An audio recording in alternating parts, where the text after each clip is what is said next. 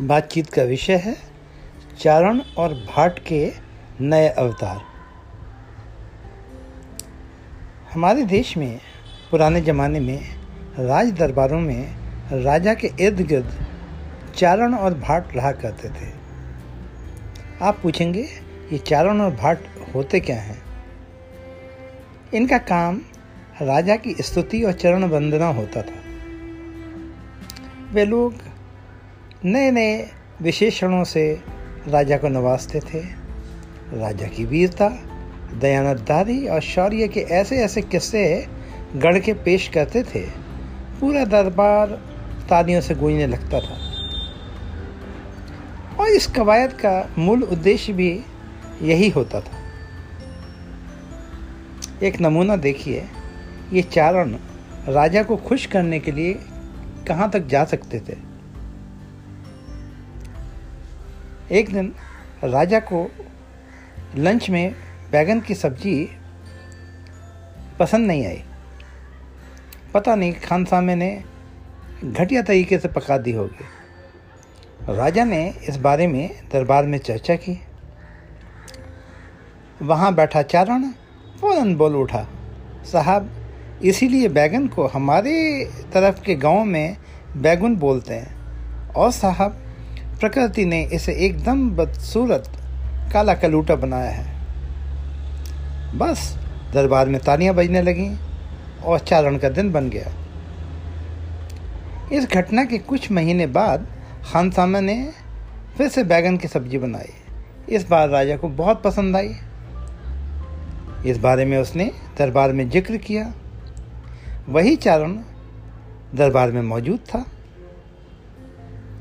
उसने राजा से कहा, हुजूर बैगन की बात ही कुछ अलग है। क्या कहने इस सब्ज़ी के? प्रकृति ने इसे सब्जियों का राजा ऐसे ही थोड़ी बनाया है। हुजूर, आपने गौर किया होगा। प्रकृति ने इसके सिर पर एक सुंदर मुकुट भी लगाया हुआ है। इस बात पर भी दरबार में खूब तालियाँ बजी। अचानक राजा को ख्याल आया, कुछ महीने पहले तो ये बंदा बैगन को काला कलूटा और बैगुन बता रहा था। राजा ने जम के चारण की क्लास ली, लेकिन चारण चारण होते हैं चिकने घड़े। कहने लगा, हुजूर, हम तो आपके चाकर हैं, बैगन के नहीं। धीरे धीरे राजवंश खत्म होते गए, जिसके कारण चारण और भाट के अस्तित्व को ही एक संकट खड़ा हो गया। लेकिन ये वक्त के अनुसार बदलना जानते थे। अपने आप को री इन्वेंट किया। इनके नए अवतार धन कुबेरों और साहूकारों से जुड़ गए। एजेंडा वही का वही था, बस लक्ष्य बदल गया। सेठ साहूकारों को महिमा मंडित करने के लिए छंद, दोहे और कविताएँ भी लिखी जाने लगी। चलते चलते आपको एक नए गेम चेंजर के बारे में बताएँगे, जिसके कारण आज चारणों और भाटों की संख्या लाखों करोड़ों में पहुँच गई है। आप पूछेंगे, अचानक ये सब कैसे हो गया? इसके लिए जिम्मेवार है सोशल मीडिया। ये लोग पूरे सोशल मीडिया पे छाए हुए हैं। व्हाट्सअप फेसबुक इन प्लेटफॉर्म पर तीन किस्म के लोग मौजूद हैं। एक तो वो हैं जो अपने सहकर्मियों, रिश्तेदारों और मित्रों से ज़रूरी बातचीत करने के लिए इस्तेमाल करते हैं।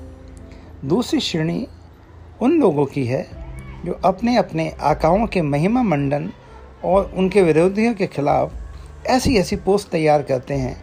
उन्हें पढ़ के लगता है कि पुराने ज़माने के चारण भाट अधीन हैं। ये हिस्ट्री और जोग्राफी सभी कुछ बदलने की अकूत क्षमता रखते हैं। तीसरी श्रेणी गजब है। इन लोगों के दिमाग में खाली ही खाली जगह है। इनका काम सोशल मीडिया पर पहले से तैर रही तैयार पोस्ट अपने इष्ट मित्रों को उछाल देना है। ये पोस्ट उछाल देना अब राष्ट्रीय खेलकूद बन गया है।